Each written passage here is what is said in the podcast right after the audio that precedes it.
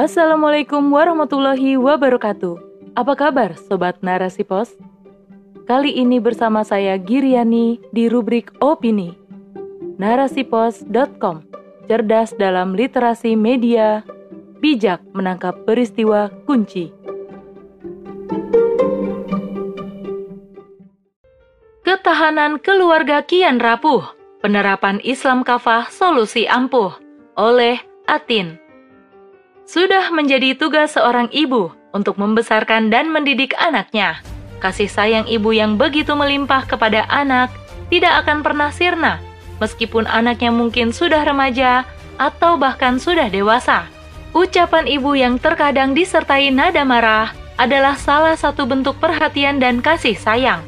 Namun, perhatian yang berisi kalimat untuk mengingatkan ketika anak bersalah justru memicu masalah merasa tidak nyaman dengan perlakuan ibunya, akhirnya anak menyikapi dengan cara berbeda. Emosi sesaat bisa berujung petaka. Nyawa sang ibu pun berakhir di tangan anaknya. Peristiwa tragis itu terjadi di wilayah Kecamatan Mayong, Kabupaten Jepara, Jawa Tengah. Seorang remaja berinisial MF, 17 tahun, tega membunuh SM, 34 tahun ibu kandungnya sendiri ibu ini ditusuk dengan sebilah pisau yang mengakibatkan nyawanya tidak tertolong dan akhirnya meninggal dunia. Kasus yang terjadi pada Minggu 19 September 2021 ini kini ditangani oleh Polres Jepara.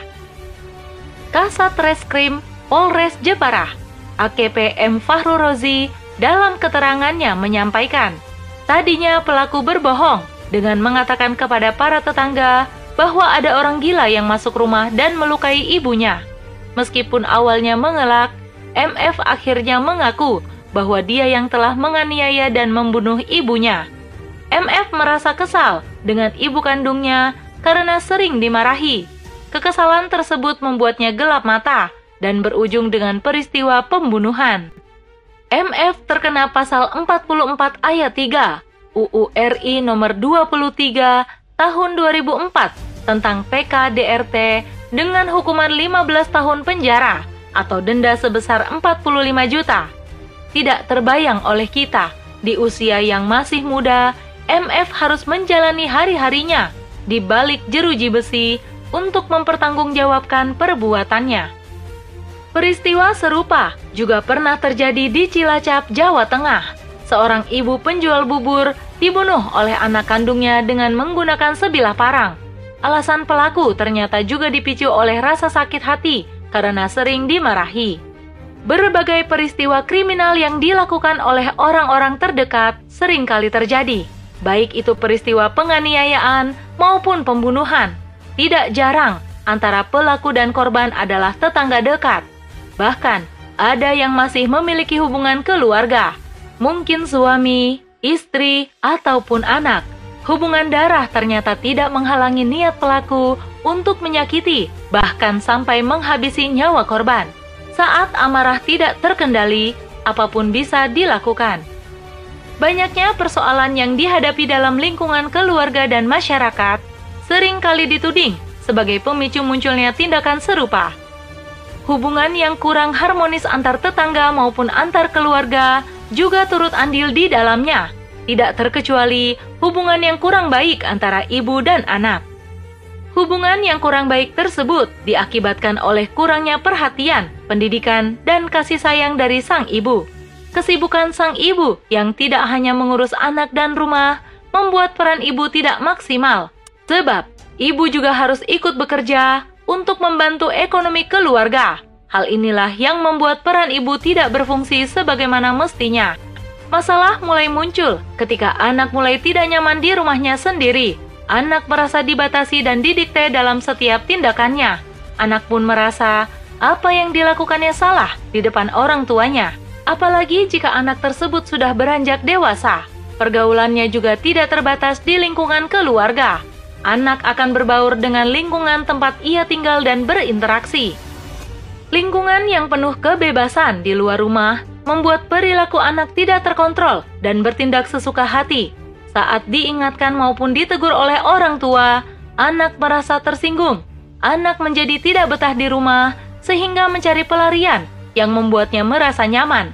Rasa nyaman anak dan remaja di luar rumah tidak lepas dari lingkungan tempatnya tinggal.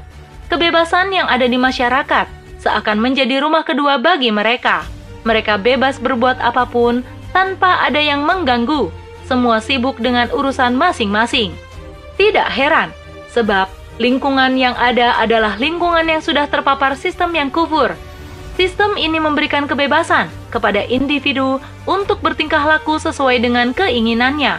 Tidak peduli apakah tingkah lakunya tersebut benar atau salah, melanggar aturan agama atau tidak.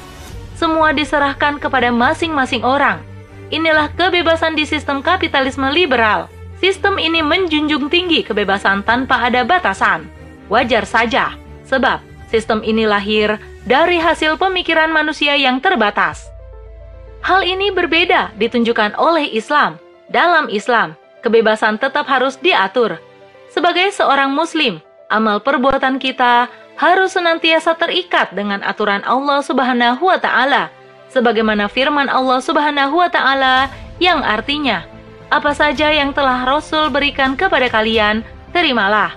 Apa saja yang telah Dia larang atas kalian, tinggalkanlah." Quran Surat Al-Hasyr ayat 7. Firman Allah tersebut menjadi pegangan dan standar kaum Muslim untuk melakukan sesuatu. Berarti, apa yang akan dilakukan harus sesuai dengan aturan Islam. Manusia tidak bisa berbuat sekehendak hatinya. Kebebasan dalam Islam ada batasan dan ada aturannya. Islam juga mengajarkan kepada kita untuk berbakti kepada orang tua dan berbuat baik kepada keduanya. Aturan tersebut terdapat dalam firman Allah Subhanahu wa taala yang artinya, "Dan kami perintahkan kepada manusia berbuat baik kepada kedua orang tuanya." ibunya yang telah mengandungnya dalam keadaan lemah yang terus bertambah dan menyapihnya dalam dua tahun. Bersyukurlah kepadaku dan kedua orang tuamu, hanya kepadakulah tempatmu kembali. Quran Surat Luqman ayat 14 Begitu sempurnanya Islam dengan seperangkat aturan yang Allah Subhanahu wa Ta'ala berikan kepada manusia. Aturan tersebut wajib kita terapkan agar menjadi panduan dalam bertindak dan bertingkah laku, termasuk tingkah laku kita kepada orang tua. Islam mengajak manusia untuk berbakti kepada kedua orang tua, terutama kepada ibunya. Islam juga memerintahkan untuk menjaga adab kepada mereka berdua, menghormati dan menjaga perasaannya. Alangkah indahnya hubungan anak dan orang tua dalam Islam, penuh ketaatan, keharmonisan, dan saling menjaga satu sama lain. Tidak ada rasa saling menyakiti, semua hanya ingin menggapai ridho ilahi. Apakah semua itu bisa terwujud? Tentu saja bisa, jika aturan Islam diterapkan secara kafah atau menyeluruh dalam setiap aspek kehidupan. Wallahu a'lam.